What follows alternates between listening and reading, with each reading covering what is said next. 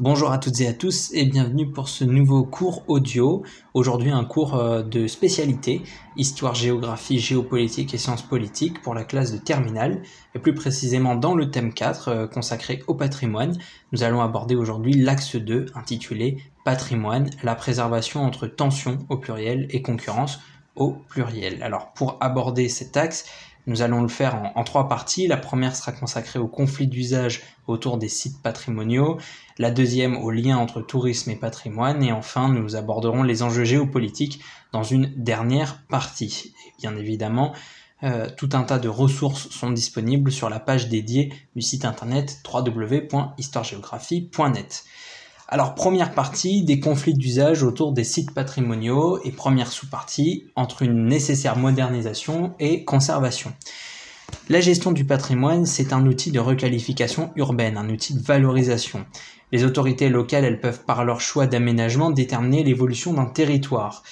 La valorisation de certains quartiers, alors petits exemples, la Bastille ou les quais de Seine à Paris, la centrale électrique de Baltimore aux États-Unis transformée en librairie et en restaurant, ou encore à Hambourg, euh, qui, dont les docks se sont transformés en commerce ou en loft, eh bien cette valorisation de certains quartiers, elle entraîne une gentrification. La transformation du ghetto d'Harlem à New York a débuté par une valorisation des maisons et par un nouvel aménagement de la 125e avenue en y implantant des commerces et des artistes.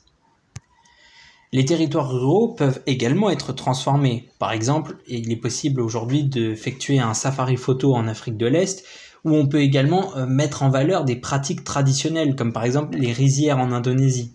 La valorisation du patrimoine, elle peut entraîner des oppositions et une grande mobilisation. Alors par exemple, ça peut se manifester par une hausse des prix de l'immobilier, on a pu le voir à Barcelone ou à Shanghai l'impossibilité de développer certaines activités économiques, zones industrielles ou de construire sur un site patrimonial. Donc ça, c'est dans le cas par exemple des tracés d'autoroutes et des infrastructures. Ainsi, l'attachement des habitants peut provoquer des tensions entre acteurs lors d'un grand projet d'aménagement. Les projets d'aménagement urbain dans les centres-villes historiques sont très difficiles. Les politiques de rénovation, donc c'est-à-dire le réaménagement d'un espace passant par une démolition avant la construction, ont laissé de plus en plus de place à la réhabilitation, c'est-à-dire le réaménagement d'un espace visant à le conserver sans le détruire. Elle suppose le respect du caractère architectural des bâtiments ou du quartier. Cette volonté de conserver le patrimoine peut provoquer une sanctuarisation et une muséification au détriment de l'usage. Les politiques de préservation, elles sont multiples et à toutes les échelles. Les pouvoirs publics sont les principaux acteurs de la préservation du patrimoine. À l'échelle internationale, l'UNESCO et des ONG soutiennent des projets.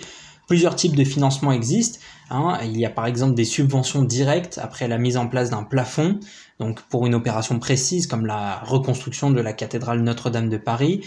Il y a aussi des subventions indirectes avec des déductions fiscales comme par exemple euh, la loi Malraux de 1962. La préservation de sites peut être facilitée par la labellisation, euh, plus beau village de France ou encore euh, une labellisation patrimoine mondial de l'UNESCO. Les acteurs privés jouent cependant un rôle très important à travers le mécénat des entreprises. Euh, aux États-Unis, la pratique est très répandue les opérations de financement participatif, donc à travers des dons.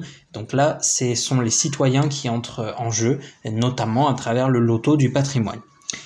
Alors, dans une deuxième sous-partie, on peut parler de Paris, la ville de Paris, entre protection et nouvel urbanisme. Alors, pour cela, je vous invite à vous rendre sur la page du site internet, euh, la page dédiée à l'axe 2 sur le site internet www.histoiregéographie.net.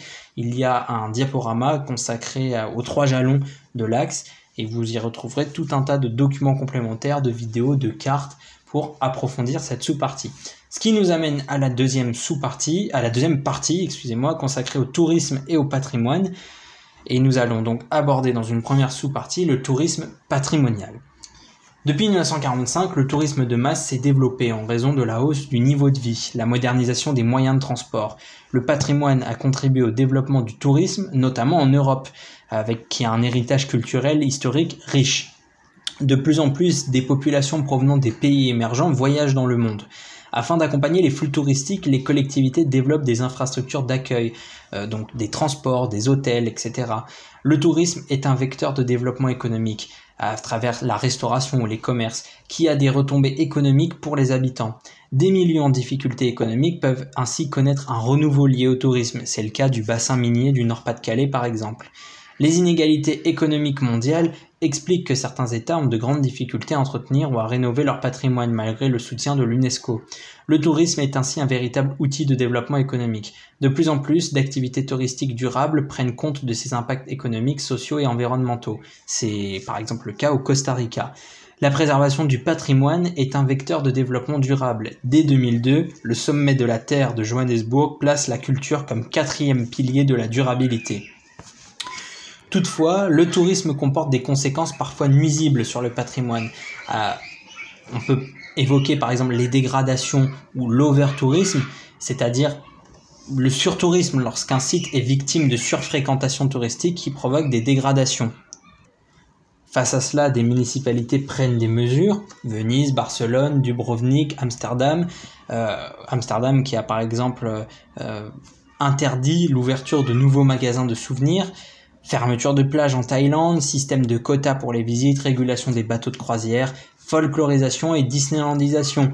C'est-à-dire c'est un concept pour évoquer la transformation du paysage sous la pression de la demande touristique, réduisant le monde à un parc d'attractions. Des dérives peuvent choquer les populations locales.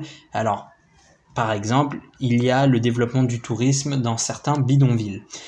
Dans une deuxième sous-partie, nouveau jalon, Venise, entre valorisation touristique et protection du patrimoine. Et encore une fois, je vous invite à aller sur la page dédiée avec tout un tas de documents qui répondront à deux questions principales. Que représente le tourisme pour Venise et le tourisme de masse est-il une menace pour Venise? Troisième grande partie, les enjeux géopolitiques.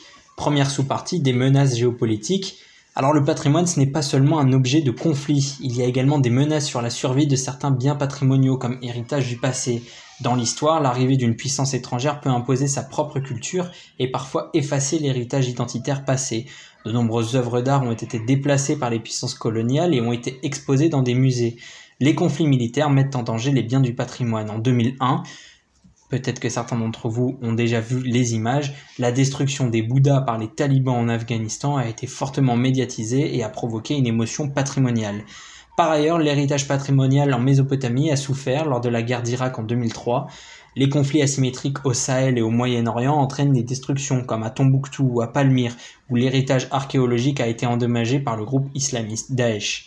L'UNESCO a d'ailleurs établi une liste du patrimoine mondial en péril et il y a notamment dans cette liste la ville de Sanaa au Yémen. Deuxième sous-partie consacrée à encore une fois un nouveau jalon sur la question patrimoniale au Mali et une nouvelle fois, euh, je vous invite à vous rendre sur la page dédiée. Il y a tout le, cours et euh, tout un tas de vidéos, de cartes pour mieux comprendre le sujet. Voilà, ce cours est maintenant terminé. Je vous remercie de l'avoir écouté et puis je vous donne rendez-vous. On vous donne rendez-vous très bientôt sur la chaîne pour de nouveaux cours audio et de nouveaux contenus. Merci à tous.